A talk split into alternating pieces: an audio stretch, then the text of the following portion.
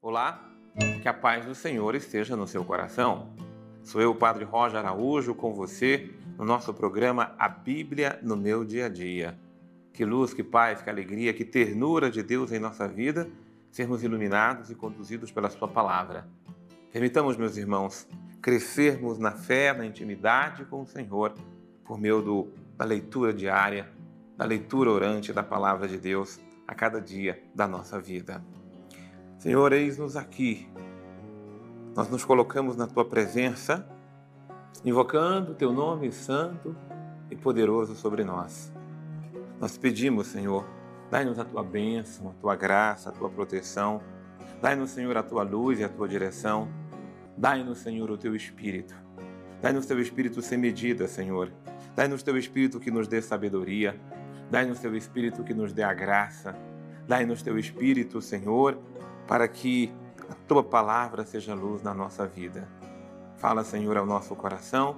Fala, Senhor, à nossa vida.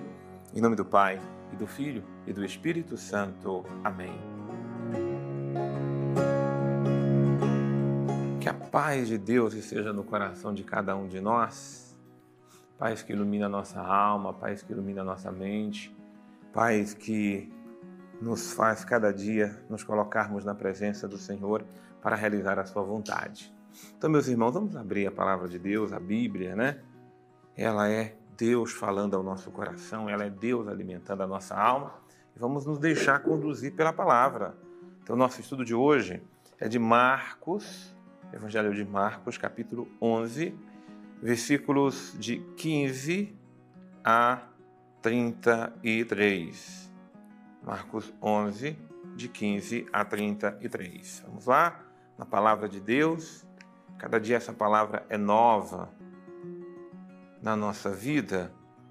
Então a gente deixa que ela fale ao nosso coração, a gente permite que ela seja luz para todos nós. A gente começa mais uma vez, a gente, ainda aqui no, no estudo anterior, já demos uma entrada nesse versículo 15, mas a gente começa por ele dizendo o seguinte: Foram então a Jerusalém, Jesus entrou no templo e começou a expulsar os que ali estavam vendendo e comprando. Revirou as mesas dos cambistas, os bancos dos vendedores de pombas e não permitia que se transportasse qualquer objeto através do templo. Então, ali Jesus começou a ensinar-lhes, dizendo: Não está escrito que a minha casa seria chamada casa de oração para todos os povos, mas fizestes ela um covil de ladrão. Então, o ponto principal é justamente o versículo 17. Né? Então, aqui é um princípio: a minha casa será uma casa de oração e não um covil de ladrões. A casa de Deus é uma casa de oração colocar sempre isso no nosso coração. Casa do Senhor é casa de oração e o que nós vamos buscar na casa do Senhor é entrarmos na comunhão, é entrarmos na intimidade do Senhor por meio da oração. E a gente volta agora para o versículo número 20. De manhã cedo, ao passarem, verificaram que a figueira tinha secado desde a raiz. Pedro, lembrando-se, disse: Rabi, olha a figueira que amaldiçoastes, secou. Jesus respondeu: Tendes fé em Deus. Versículo 22, tem uma ordem de Deus aqui.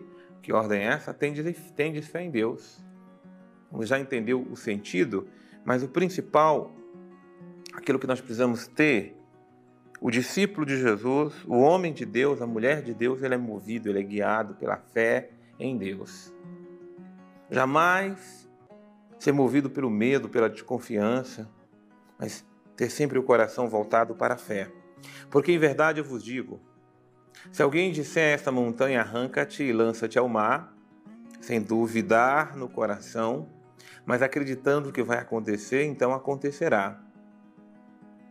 Por isso eu vos digo tudo o que pedis na oração, credes que já o recebestes e vos será concedido. Então, primeira coisa que ele pediu para aquela figueira que ela nunca mais produzisse frutos. E aquela figueira obedeceu e ela secou-se. A primeira lição que o mestre nos deu foi isso. A figueira que somos nós temos que produzir frutos sempre. Mas ele fez uma demonstração naquela figueira para dizer que se nós tivermos fé, nós vamos produzir sempre frutos também. Se nós tivermos confiança nele, na maior secura que nós tivermos, atravessarmos na vida, o olhar, de, o olhar para ele, a confiança nele, a fé que nós precisamos ter em Deus, é que nos tira de toda a secura, no meio de toda as tempestades, em meio a todas as tribulações, em meio a todas as situações que nós enfrentarmos nessa vida. Não, não é fé para fazer mágica, não. Não é fé para transportar montanha, para matar figueiras ou qualquer. Não. A demonstração daquilo que ele fez com a natureza, que é a natureza de uma a natureza das coisas criadas ou das criaturas. Nós somos criaturas de Deus, nós somos as criaturas humanas. Aquilo que ele faz e fez com as outras criaturas, ele quer também realizar em nossa natureza. Então a nossa natureza, ela submete-se a Deus pela fé. A nossa natureza, ela se torna submissa, ela se torna é, de fato renovada em Deus quando submetemos ela à fé. Às vezes a gente olha para para a nossa própria vida, né? Às vezes nós temos um temperamento difícil, às vezes a gente não consegue mudar, a gente não consegue se adaptar, a gente não consegue vencer isto ou aquilo, a gente desanima, nos entregamos ao desalento e nos esquecemos que a palavra poderosa de Deus, que transporta montanhas, é capaz de transpor os nossos pecados, nossas fragilidades, e nos colocar de pé, porque a palavra dele é poderosa. Se temos fé, pela fé, tudo alcançamos. E, e é isso que é o princípio do versículo 24, tá? O versículo 24 tem esse princípio eterno, dizendo a nós: Por isso vos digo, tudo o que pedis na oração, crede que já recebeste e vos será concedido. Tudo. A oração ela primeiro alcança o coração. Então ela transforma o nosso coração. E a oração, ela nos coloca na comunhão com o Senhor. Você pode ter certeza que aquilo que você pediu, se não é dado na medida em que você quer, é te dado na medida de Deus. Maior, melhor e mais transformadora. E quando estiveres de pé para orar, se tiverdes alguma coisa contra alguém, perdoa, para que vosso Pai que está nos céus também vos perdoe os vossos pecados. A grande verdade desse versículo 25, que é uma ordem de Deus, então 25 e 26, né? é, é uma ordem de Deus para nós. Que ordem é essa? É uma ordem que nos ensina a orar. Se tem um elemento que é essencial em toda oração é o perdão. E nós ignoramos muito esse elemento. Nós temos que ter cuidado, porque a gente, na verdade, está transformando nossa oração ou as nossas orações em orações de petições, onde para alguns orar é só pedir, Orar é entrar na comunhão com Deus. E quem é Deus? Deus é misericórdia, Deus é perdão. Deus é aquele que supera todos os entraves que nós trazemos no coração. Então entre na oração com, dispor, com a disposição primeiro de pedir perdão, de buscar perdão. E nós não buscamos perdão porque falta humildade ao coração. Nós muitas vezes entramos na oração com acusação contra o irmão.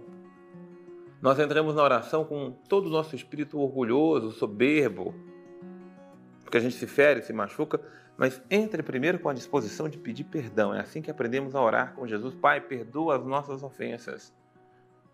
Eu preciso entender que nós ofendemos a graça de Deus Como é que a gente ofende a dignidade de Deus? Nos ofendendo. A gente se ofende com o pecado. O pecado nos denigre. O pecado estraga a nossa natureza humana, criada à imagem e semelhança de Deus. Então é preciso buscar o perdão quando falhamos, quando pecamos, quando mentimos, quando enganamos, quando nos iludimos, quando fizermos ou fazemos o mal.